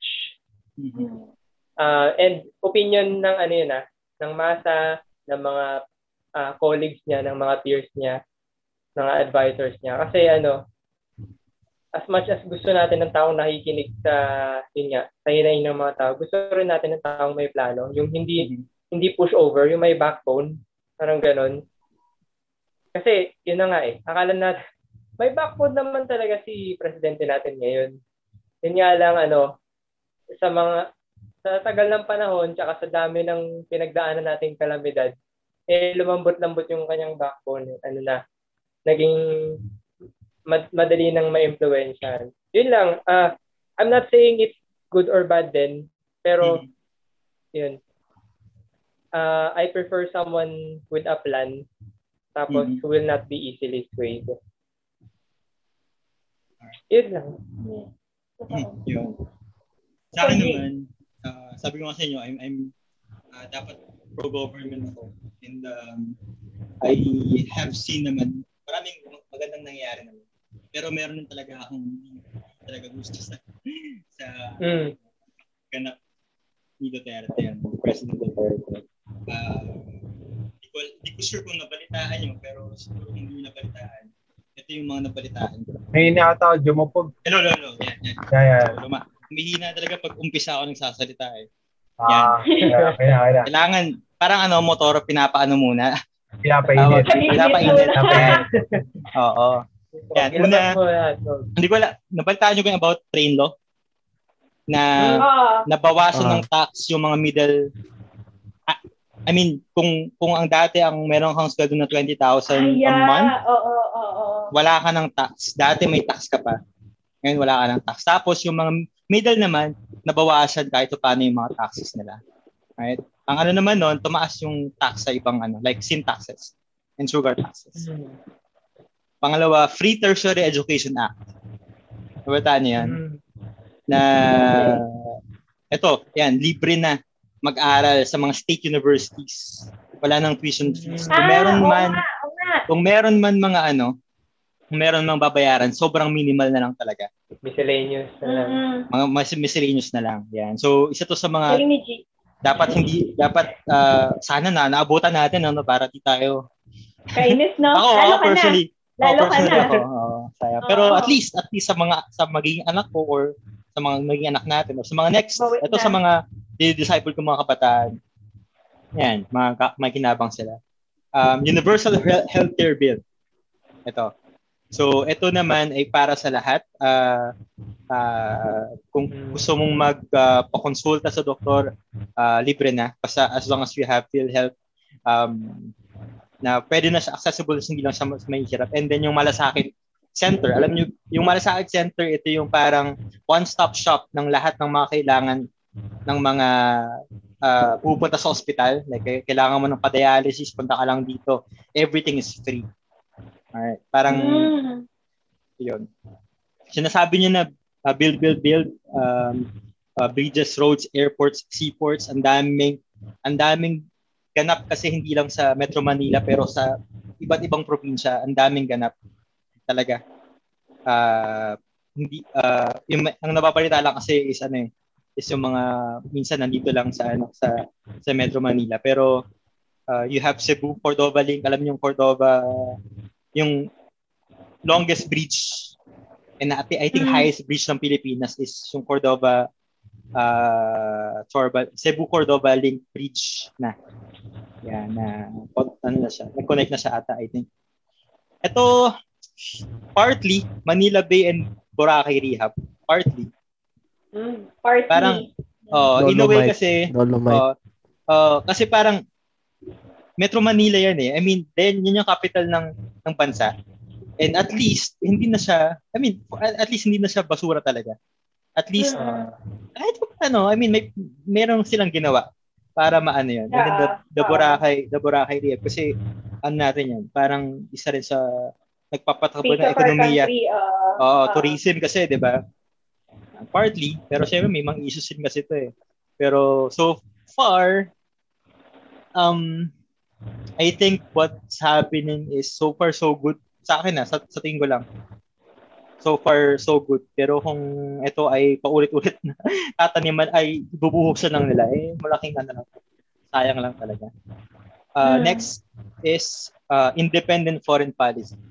Um, mag-agree man tayo o hindi, nag nag-benefit yung independent fo- foreign policy ni Duterte kasi majority ng ating mga presidente ng mga nakaraan leaning towards USA. Diba? Mm. Parang naging ano lang tayo ng kung ano sabihin ni, ni US, nakikinig tayo ganyan-ganyan. But Duterte instilled that uh, he needs to have independent foreign policy na ipagkaibigan sa, sa, sa Russia, sa China, India, uh, ang US pa rin naman ay kaibigan pa rin naman natin na na pa ayun, yun nga, so independent ka. So one thing na, na nag-benefit nito is nagkaroon tayo ng libreng bakuna ng pandemic Mm. kasi nag-donate sila. One Mm. one one good thing to. Ah, pero may issue pa rin kasi talaga tong foreign policy niya.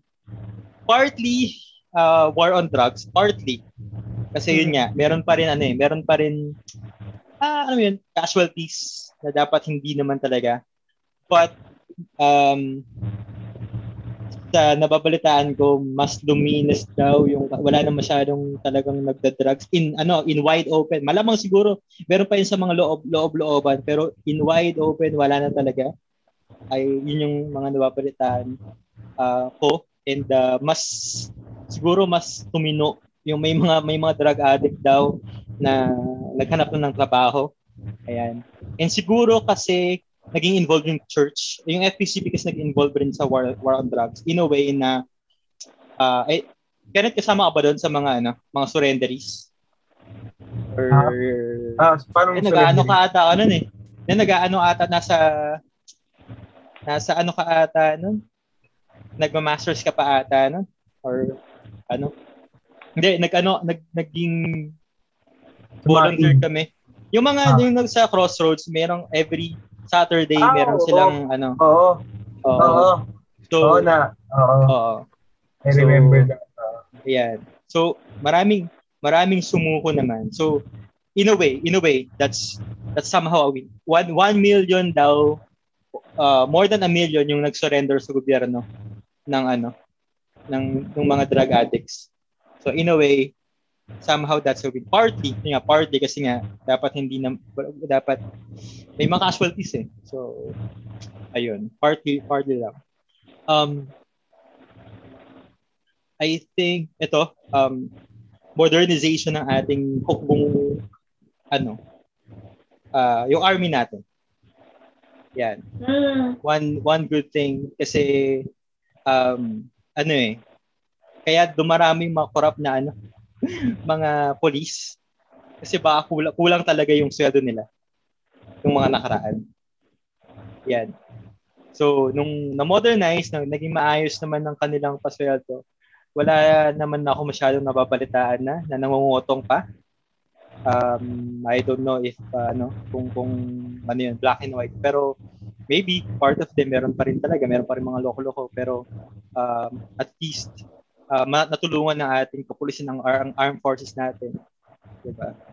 Ayan. And uh, siguro ito it's ongoing pa rin yung and uh, ito siguro kasi baka isipin niyo pa for, regarding red tagging lang to pero yung NB, NTFL CAC ito po ay programa ah, na naglalayo na tulungan yung mga small paros kasi ang the reason kung bakit sumasama yung mga nasa liblib na lugar sa sa mga NPA is because yung mga local governments nila eh walang ma-provide na maayos na like education system, healthcare Mhm. system. Um, 'di ba? So doon ka na lang, sasama na lang ako sa mga ano, sa NPA para ano, para kahit pa paano eh matawag dito kami. o makain kayo. So, ang goal ng uh, NTFL ka, LCAC is not just, ano, hindi lang ano, hindi lang sugpuin yung NPA, pero magbigay ng tulong talaga sa mga local communities. Like, nag, nag ano sila, nagpo-provide sila ng, ng uh, uh, nagpapatayo sila ng mga eskwelahan, nagpapatayo sila ng mga uh, healthcare uh, centers sa mga sobrang remote na lugar kung saan nandun yung mga ano, nandun yung mga NPA. So, ayun, ito yung mga nakita ko ah. So, hopefully, uh, nabalitaan rin natin sila. Feeling ko kasi hindi, itong mga bagay na to, hindi siya masyado pinabalita sa mainstream media. Talaga. Kaya nga, yun nga, medyo, ano, medyo ano sa mainstream, hindi ko siya i-take as it is sa ngayon. Kasi there's uh there's a ano eh, there's a motive behind that. So uh doon ka tumingin sa mga ano, minsan sa mga maliliit na mga media companies. Doon sila yung nag nagpo-provide ng mas ano detailed na ano detailed na nangyayari talaga. The bad thing, yeah, the bad thing is for me yung pandemic response talaga. So parang bad trip ang pandemic response. At uh, lalo na yung sa mga healthcare, healthcare workers natin. Sobrang pagod sila, sobrang hirap sila and without uh, just compensation. Wala pa yung hazard pay nila. Oh. Wala, yan, yan, yung compensation nila na ano. So, that's one bad thing. Although, sabihin natin, pwede kasi natin kasing sabihin na hindi, walang, walang may handa sa pandemya talaga. And, parang everyone, every country was uh, caught off guard naman talaga. And uh, we're in a third world, world country pa rin. Kailangan nating tanggapin talaga na tayo ay mahirap na bansa pa rin. Na hindi na tayo kaila, hindi natin kayang mag-respond in a way uh, kung paano mag-respond ng mga first world. But, di ba, we're, we're um, still, nag, nag-ano pa rin naman tayo. Ganun-ganun pa rin naman. Di ba? So, pero yun nga lang, yung ito, mga incompetent, meron tayong mga incompetent cabinet members na na-appoint, like Duque, I mean, um, yun talaga. Kaya, maybe the president has reasons kung bakit uh, pinagtatanggol niyo pa rin si si uh, si Duque ano. Uh, pero sa totoo lang, maybe kailangan ng ano, kailangan ng konting overhaul yung ating ano, cabinet talaga. Pero commendable naman yung mga other cabinet members like um, Mark Villar sa DPWH and uh, Art Tugade sa uh, DODR, uh, Department of Transport. And um, somehow yung DNR natin. Pangalan? Soliman. Uh, hindi ko masyado maan. Basta, parang DNR. Hindi, fo, dati pa rin yung Soliman nata. Yung nam- kakamatay lang ata. Siya yung former. Pero yung, ano, somehow, kahit pa paano, may mga, may mga ano naman, may mga competent naman na mga uh, cabinet members ng admin. Ayun ayun, yun lang. So hopefully that's uh, ano, that's uh, additional information sa atin ano, so that we could we could take uh, uh, the administration in a balanced way. Meron, meron naman tayo talaga sila nagagawa. Pero meron talagang kapalpakan na nakaka trip talaga. like yung mga, yan yung pa, yung mga pangako-pangako ni Duterte na hindi na natupad naman talaga. Diba? So, yun nga, totoo. Maybe it's part of his charisma na, na ano niya, na paano niya yung mga tao. Uh, I mean, he tried, at least he tried to do it. Pero yun nga.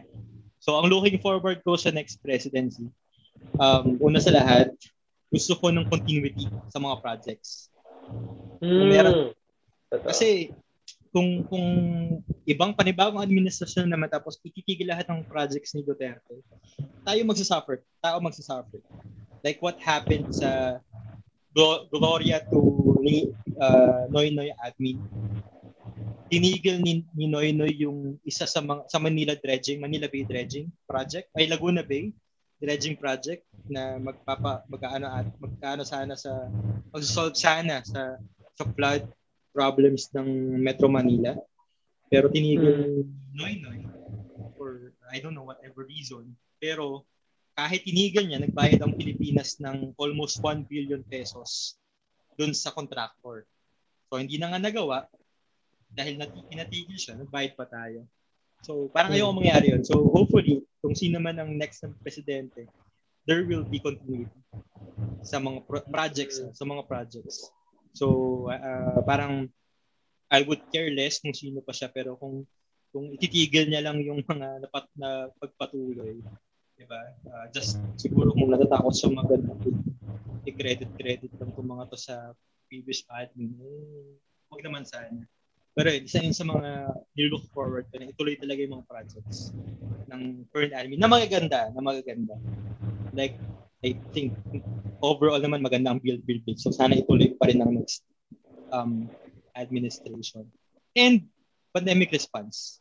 Economic response dito sa pandemic natin. Kasi uh, naniniwala nga ako, kagaya ng sinasabi ni Ken, because of the bill, bill, bill, bill, meron tayong chance pa rin, tumaas pa rin ang ano, ay, ekonomiya because of the, ano, of the projects na nangyayari. Kasi nga, ano siya, parang indication ang infrastructure ng, ng ano eh, ng uh, magandang ekonomiya. So, at least, kapag ito ay natapos lahat ng projects under this administration at napagpatuloy ng next administration, malamang sa malamang tataas ang ekonomiya natin ulit. Pabalik. So yun lang. So una, um, continuity ng projects. And pangalawa, economic response regarding the pandemic. Yan. Alright. So yun lang. Solid po. So yun. So uh, hopefully meron tayong somewhat konting ano uh, in, informative ano and historical discussion ngayong gabi. Oh, grabe. Sobrang malaman yung usapan natin. Nagsimula lang yan kay, ano, kay Madam Tony. Yan. So, sino ba bang kasi limited choices pa rin tayo sa president. Ayun na nga po eh. At tanong ko Diba? sana, would you would you prefer someone from the same ano party na sumunod sa yapak ni Duterte kasi mas PDP malaki yung laban? chance na ituloy yung ano Sa yung mga PDP proyekto laban, niya. PDP laban po uh, malabo ng next president ang P- from PDP laban. Kasi Okay. dalawang dalawang magulo ng PDP laban yun. Meron silang dalaw- dalawang faction. Isa yung kay kay Kiko Pimentel, Coco Pimentel and Mhm. uh, Manny Pacquiao faction. So sila. Kasi ang ang nag-establish ng PDP laban is tatay ni Coco, Mm. si, si senior at si basta si Pimentel Chorbanes. So yun. Yun yung faction nila. And then the other faction is itong si Bongo Duterte. Uh, Mhm. which is ang presidente nila is si Kusi, which is the energy secretary. Yun. So, ang nag-go sa sa sa faction ni Duterte, de la Duterte, um, at ang pinili nilang presidential candidate ay si Bongo, vice president si Duterte. Pero Okay. nag- nag-decline si Bongo. Ayan. So, si Mm. Duterte lang malamang sa malamang ang tatapong vice president. Sa faction naman ni uh, ni Man ni na Coco Pimentel, nag-go si Manny Pacquiao as president. Hindi ko alam kung sino yung vice nila. Mhm. Tapos, sino pa ba? So, uh, Lacson Soto, tandem, which I don't think wala silang masyadong suporta. Kundi Ah. mga, siguro mga Itbulaga fans lang. Ito, Sabar cards. mga Dapper Cats. Pero feeling ko wala silang masyadong suporta. Um, Isko Moreno ay uh, tawag dito na papabalit na papabalita na baka tumakbo. Pero ang issue kasi kay uh, Isko Moreno, ay hindi niya pa nga masyadong maayos ang Manila. Totoo. Ah, tatakbo na siya. Next is Lenny, Nelly, Lenny Robredo, which is the opposition leader ng Liberal Party.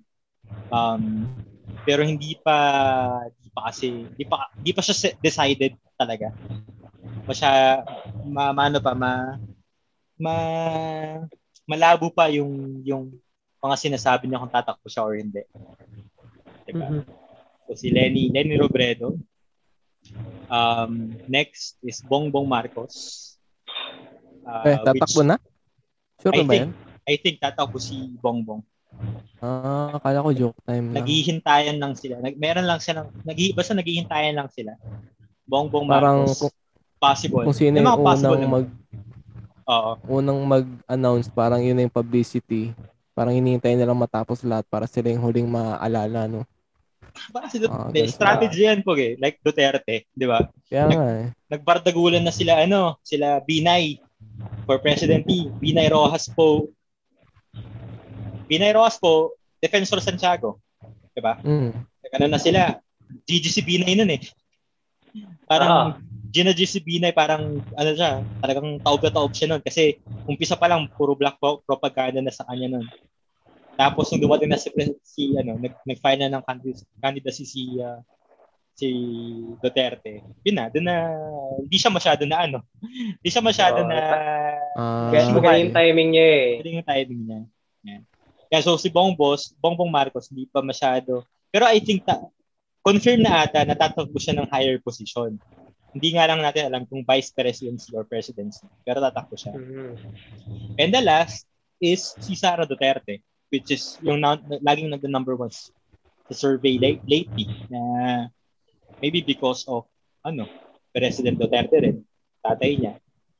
Ah, yun. So si kaya so, ang sabi naman ni Mayor uh, Sara Duterte, kung tatakbo si tatay niya sa higher position, hindi siya tatakbo.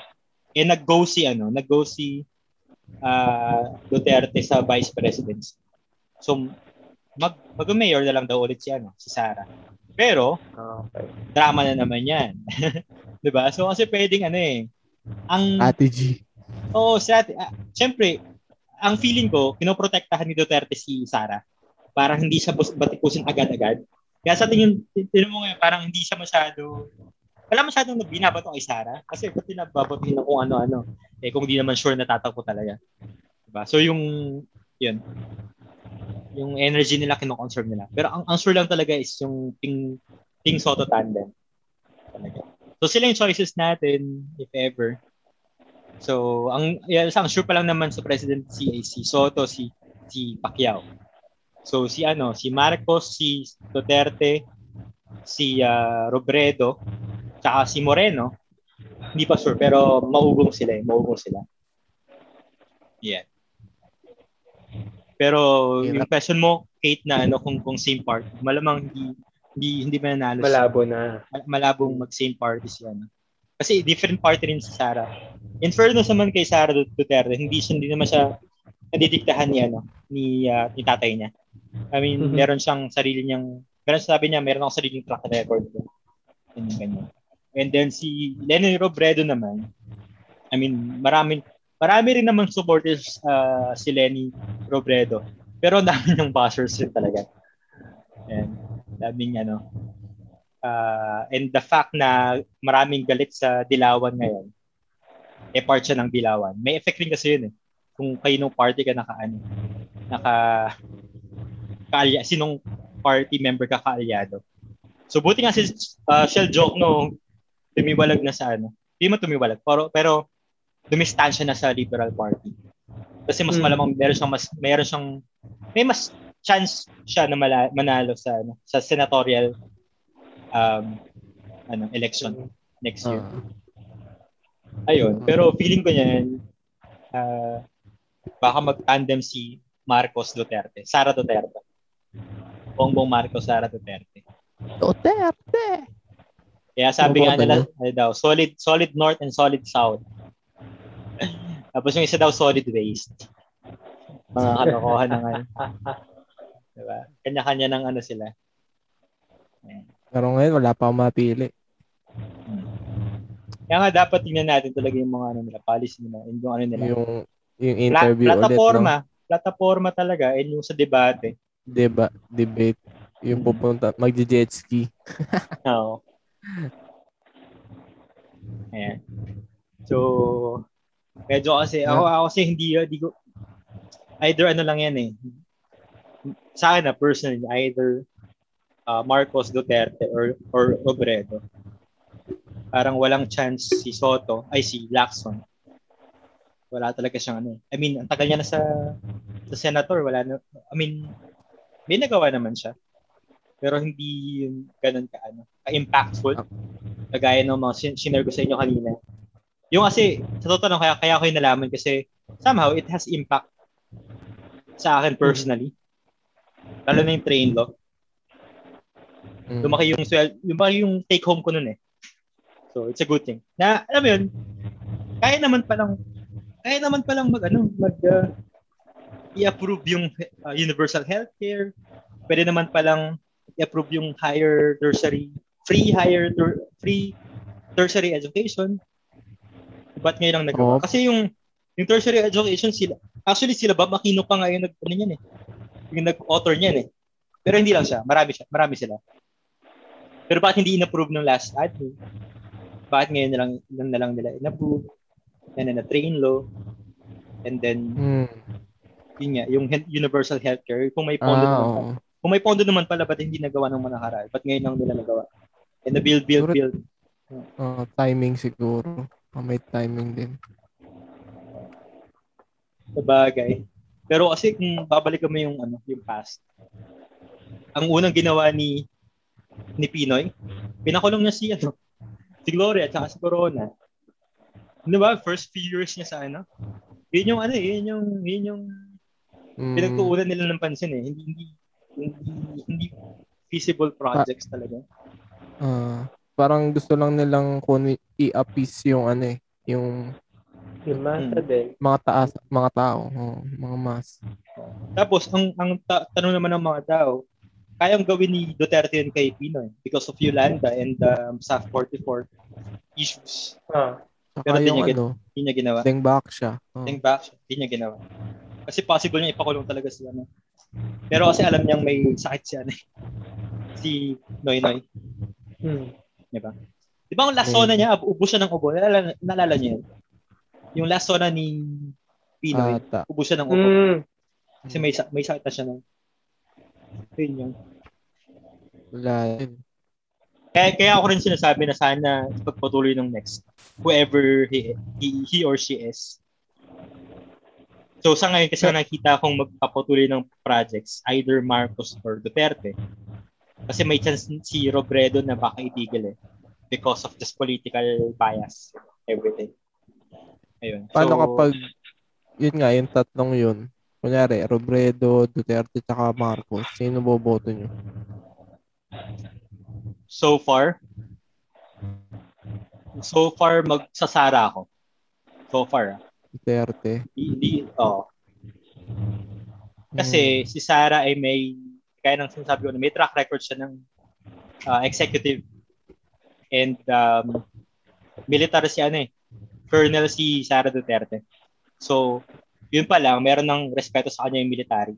Kasi dapat, actually sa presidency, dapat hawak mo ang ang ang militar Commander-in-Chief ka eh. Ah. kasi Hmm. commander-in-chief ka. Kung kung lalambot-lambot ka sa militar, wala, madali kang maano.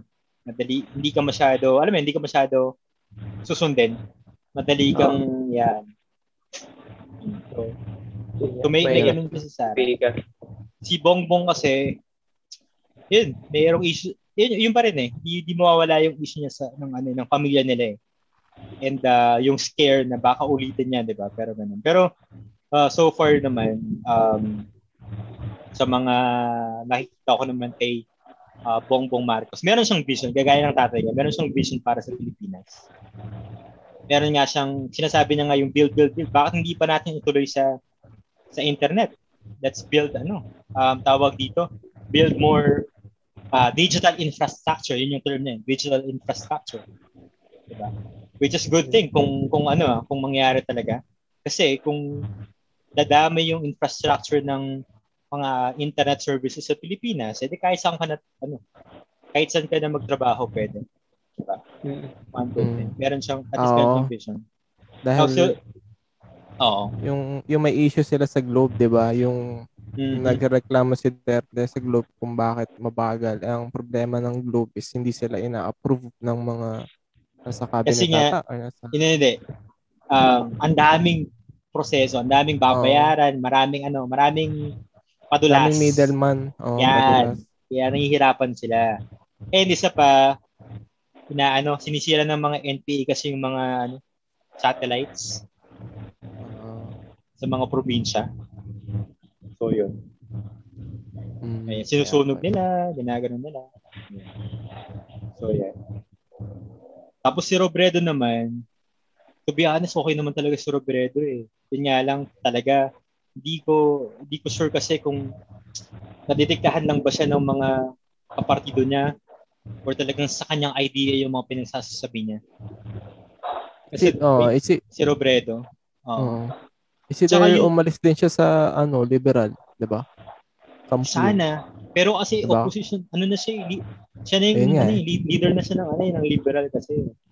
Siya yung opposition eh. So sana, sana. Tsaka yun pa, medyo nawawala na yung, ma- yung, yung magic ni, ano, ni Jesse Robredo. Kasi sa totoo lang, okay si Jesse Robredo. Meron siyang ano, meron siyang tawag. Ta, basta meron siyang magaling, magaling si Robredo sa DILG kasi nag DILG secretary yun. Tapos nag-mayor din kasi meron siyang experience talaga sa local government. Kaso nga nung namatay siya, yun yung naging leverage rin ni ano. Kasi di ba no, hindi naman kilala si ano si Robredo. I mean, nakilala ko lang si Robredo nang tumakbo siyang vice president. And because of Jesse, because of Robredo name. Pero hindi ko rin talaga Ah. kilala si si Robredo nung, nung time na yun. Kaya, ano eh. Hindi. Kaya Nadalo wala nagulat, nag- nagulat. Yun nga, parang na, so, medyo nawawala yung magic ni ni Jesse kasi meron ng sariling track record si, si Lenny. So, kaya na ba nung track record ni Lenny na i- iboto siya ng kara- karamihan ng mga Pilipino? So, yun. So, sana kung magiging okay yung partido niya, eh, ayun, talaga. Kasi meron pa rin silang ano eh, meron silang meron pa, rin silang parang dilawan ano eh, parang brand. Dilawan brand pa rin ng Ah. Kaya yun. Pero tingin ko kung nanalo si Pacquiao, baka si Pacquiao yung manalo. Yung last last match niya ng boxing. Kasi Last- ang narrative niyan, ano eh, From na to masa. Riches, oo. Oo. Totoo naman. Oo. Tsaka ano eh, parang nagre-reflect lang yan sa karamihan ng generation natin ngayon eh. So tingin ko kung ang narrative niyan, hindi na yung magnanakaw eh, mayaman na yun eh. Tsaka ano yun eh, So, yun naman yung yun goal niya, Yan naman. actually. I-end niya yung corruption niya daw. Which is, nga. sa totoo lang, mabuting tao naman talaga si Pacquiao. I mean, with Hmm. the faith that he has. Hmm. ge- Feeling ko naman genuine yung faith niya sa Lord. Talaga. Pero kasi, eh, ang inaano ko, kinakalaban ng bakit niya, bakit ngayon siya nagsasalita where in fact kaya naman dapat matagal na siya nagsasalita regarding regarding the administration but ngayon lang siya nagka so kaya nga rin May nagkagulo ano rin. nag, nagkagulo ang PDP laban kasi feeling ko dinidiktahan siya ni Coco Pimentel Mm, which is one of the advisors of the ano or parang PDP. Oo. Advisor or parang higher position sa PDP laban. Kaya, ayun. Kaya rin, hindi ko alam kung First, oh, nga eh. Tsaka siguro tingin ko sa age din niya eh. Kasi hindi na siya makapag-boxing. eh. Parang Hindi ano, change career ba? Parang gano'n. Change career. Oo. Oh, pero, Pero, kung, kung tatakbo siya ng senador, malamang mananalo pa rin naman siya. mm, Eh, kaso tatakbo siya ng presidency. So, maraming yun, lalo na education ni, ni ano, ni Manny. So, can you imagine Manny Pacquiao talking with Putin or Xi Jinping or Biden? mm, Diba? pusuntukin ka lang yan. no? Pag may paglaban ng buong presidente, tayo panalo. Tuntukan. Tapos si Isko Ayan. naman kasi, si Isko naman kasi may pagka meron siyang ano, meron siyang roots ng NPA daw. Kasi meron siyang link kay Joma season. Tapos Hmm. ah, hindi pa nga niya daw masyado ah, naaayos ang Maynila eh magkahangad na siya ng ano ng higher position. Eh pwede naman niyang gawin, nagawa ka ni, ni, Dut- ni Duterte. eh. Kaso nga naman si Duterte, meron siyang track record talaga na, na medyo naayos siya naman ang Davao. In fairness naman sa kanya. So yun, kung ganun Para- ang magiging track niya talaga, baka hindi rin siya kagatin ng masa. Hmm. Parang wala na. So yun, either of the three. mapili. No? Oo. Either of the three lang sa ngayon, Robredo, Marcos, or Duterte, Sara Duterte. Ayun. So far. Hmm, hmm, hmm, hmm. Medyo, naga, naga ano kasi, okay, ah, kaya ako nalalaman itong mga ganitong bagay is because yun nga, nagiging mas aware ako sa ano, sa nangyayari sa politika ng bansa. Dahil sa mga, yan, mga issue-issue kung ano-ano. Tsaka kasi, kahit pa paano, siguro may naramdaman akong pagbabago. In fairness, ah, from from the previous administration, may, at least meron akong naramdaman na pagbabago. Kahit pa paano. Kagaya yung mga sinare ko sa inyo kanina. Yun yung mga nakita ko na good things. Kaya nga, good siya. Pero syempre, kailangan pa rin natin maging critical about it. Kailangan natin ano, and uh, kailangan natin talagang tanggapin na wala talaga rin ano, perfectong leader siguro. Perfecto. Di ba? Hmm. Mhm. Ayun. Blockchain. Actually. Alright. Si Kenneth, di ko na alam kung siya nagpunta. Si, si Yvonne ba andyan pa? Tutulog na. Oo, lu- lumabas lang saglit. Ah, Pero pwede na raw din tayong ano, Yeah. one end. O sige. Meron pa ba yung ano? Share pa or ano? Oo, ah, Ah. regarding politics, Um, please uh, follow my Twitch channel na bagong gawa lang. Twitch.tv slash Hello Katie. Uh, affiliate na po ako. So, Max. Yan, yan. pwede pwede na tayo ano, mag-sideline. Oo, Nice. oo. Nagulat nga ako eh, may mga nagsusubscribe. May... So yun, kung gusto nyo- Oo, Pog, nakaka-achieve ko lang ng qualification nitong ano lang. Nung isang linggo lang. Parang may views din, parang minimum views per ano. Oo, may average views. Tapos, parang nakapag-stream ka na ng ganito katagal. Tapos, ah, follower count. So, yun. Oo. Congrats, congrats. Ah, di, nahiya ako Which is ibalita more, noon eh. more of gaming, gaming ba yan? Oo Nag-games, po, games ka? pero surprise, surprise, hindi ako naglalaro sa Twitch ko. Ano ginagawa mo? Makikita mo ako naghuhugas ng pinggan, nag- nagmamagic sa harapan ng camera. Tapos yung pinaka-reason kong ginagawa, ano, traditional art. So, Hmm. nagdo-drawing ako doon. Tapos may iba nga pumupunta. So, nakakatawa. Kasi di ba, pag Twitch, lahat digital eh. So, marami Ah. kayong makikitang nag-art doon na ano, mga electronic na drawing, ganon. Tapos maraming games. Ako lang ata nagtitwitch doon, naka-cellphone lang, na nakatutok lang sa ano eh, sa bond paper. Tapos minsan, mukha ko lang, tapos ano pa, front cam pa ng lulumang Parang- Android. Naka-live yan, di ba, Pog? Oo, pag naka-live yun. Ah, pa- parang Kumu. Parang ganun din. Oo, alam mo ba, pag Oo. tinry ko yung Kumu, mga isang session lang. Tapos nahiya ako kasi puro Pinoy eh. Kilala ka pala, no? Uy, Parang- gagapit parang- tayo. Para mas madali ako matrack eh. Ah, sa bagay. Pero, pero pinapakita ko naman mukha ako sa Twitch. Okay. Ah, okay. Eh, congrats, Yeah. congrats. Thank you, thank you. Ano, road to ano na Twitch partner. Pero matagal pa yon. Ngayon affiliate. Ibig sabihin ano, Dire-diretso lang. mga next year ano, kikita na ako. Yan, Oo, yan. yan, kahit ano, di ba?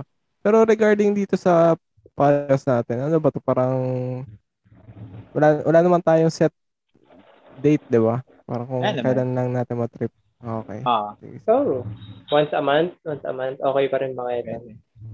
Oo, Kahit ma- twice naman tayo ngayon eh. Oo. Yung September. Ah, parang pwede. nag-hiatus tayo ng ilang buwan na tanong nakaraan. Eh. Oo. Oo.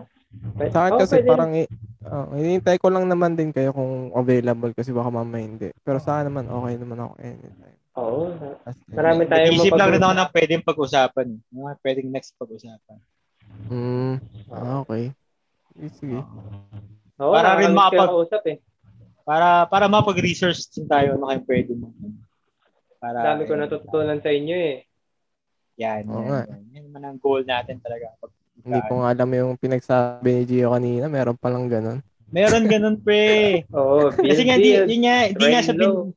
di nga siya bin, inaano, binabalita sa naman siya media. binabalita eh. Oo, pero kung Oo, magdidig, yun- magdidig deeper ka talaga, ang dami. Marami, in fairness naman talaga, marami siyang nagawa.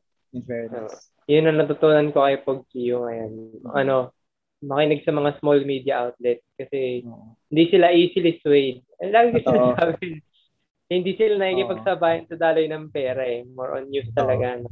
Talagang gusto lang lang yan. Ipakita kung Mm. ano yung nakikita nila. Kasi may mga may mga vloggers like nag nagfo-focus sila sa sa Dolomite Beach ganyan ganyan. Na pinapakita nila yung good things ng ganyan ganyan, information information. May mga vloggers na kino-cover naman nila yung regarding sa L, sa sa NPA uh, insurgencies ganyan ganyan. Mga mga ganun.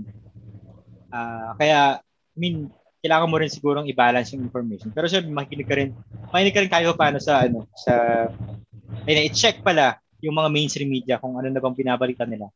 Kasi minsan, sa kanila, uh, ano yung flow ng ano, kung ano ba, i-check ko, i-check ko ba to, i-check ko ba yan? Mm. Ay nga pala ito. Kung trip yung ay napanood nyo ba yung Bagman? Sa? Netflix. Bagman as in bag B-A-G.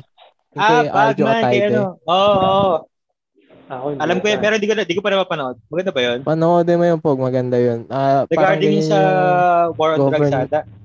Or di Hindi na, naman? ah, ah meron siyang part ng drugs pero more on sa politics ng Pilipinas. Yan, yan, yan. Maganda yan. Maganda yan, maganda yung promise. Highly recommend ko yun. Ah, low budget siya pero maganda yung story. ah. Yung kaya ano, yung OTJ ba ata ni ano? Ah, oo. Si General Luna? John Arcelia. Oo. Oo. Sa HBO Nalo siya. Go kasi yun eh. Oo. Oo. Ay, ano pa? Ako din may recommendation sa'yo. Yung pala, Ay, ano yan. bago ko malimutan. Anime ito. Psycho Pass na panood mo na ba yun? Psycho Pass. Psycho dash, tas pass. P-A-S-S. Ah, oo, nakita ko nga sa, sa Netflix. Maganda ba yun? Ano yun? Ah, so, dystopian future siya, pero isipin mo yung justice system nila, pinapatakbo ng AI. Mm, parang Kaya blockchain. maganda. Yung sasabi mo kanina. Doon ako natawa eh, nung sinabi mo eh. Kasi yung AI nila, um, parang sa umpisa tatanggapin mo lang yung sistema. Kasi pag criminal talaga, ah, yung yung feature kasi niya, parang sumikat yun sa Japan kasi yung yung laruan, hindi mo laro. Ano to ah, Mm. adult anime siya, pero kasi laruan, nagka-transform yung espada. Ay, nagka-transform yung baril na pang stun lang siya, pero kapag tinutok mo sa criminal, huhusgahan siya ng Ah. AI. Tapos nagiging pangpatay. Kaya, Mm. kaya ang ganda. Ano, sistema yung nagja-judge sa'yo. Tapos, yung twist doon, hindi ko sabihin. Pero ano, parang portion lang. Nag-evolve to yung AI, natututo. Parang So, parang- iRobot. Ganun. Oo. Ala Will Smith. Ay, ito, ito pala naalala ko last na. Hmm. Parang, kaya pala pumasok dun sa blockchain with regards dun sa governance. Naalala ko yung isang part sa Bible na, di ba yung sa Israelites, yung parang nag, Hmm. nag, nagre-request sila ng king. Ah, Dapat Oo. may king din sila, di ba? Pero sabi ni, ni kahit, kahit walang king kasi hindi niya naman kailangan yun eh. parang Pala- I, I should basta- be your king. Oo, di ba? Oo. Mas tama pala yan na kasi kapag binigyan mo yun sa tao, wala. May flow eh. Talagang Oo. doomed to fail. Oo. Nagko-corrupt yung power. Nakokora. Pero yun, yun doon lang na pumasok. Kaya siguro doon ako man sa pag-blockchain. Parang technology ko na lang ilagay kasi nga sa tao medyo fail eh. Pero yun nga, regards to mutation, hindi pa natin alam. Pero in the future, di ba? Nakaka-excite lang din. Ano sa akin? Mm. Eh, sige. Sige. Kondisyonan mo na. G. Alright. So, Okay. salamat sa, ano, sa time. Nawala na yung dala ating kasama dito. Hindi na siya bumabalik. Pero, again, uh, Gio, uh, Kate, Aldrin, Yvonne, and Kenneth. Yung inyong mga millennial titos and tita. So, Pero may next- camera eh, no? Sa susunod, hopefully marami natutunan ng ating mga listeners and kami rin siguro ba sa bawat isa. We have learned a lot. Mhm. Uh, I think this this uh, time. So, see you again. Uh, see you ba? Here here with us again. Ayan. In the next So, one. uh, sunod ulit Oo. na podcast. Goodbye and thank you. Okay. Alright. Paalam. Salamat mga po. Send mo na lang ulit, G.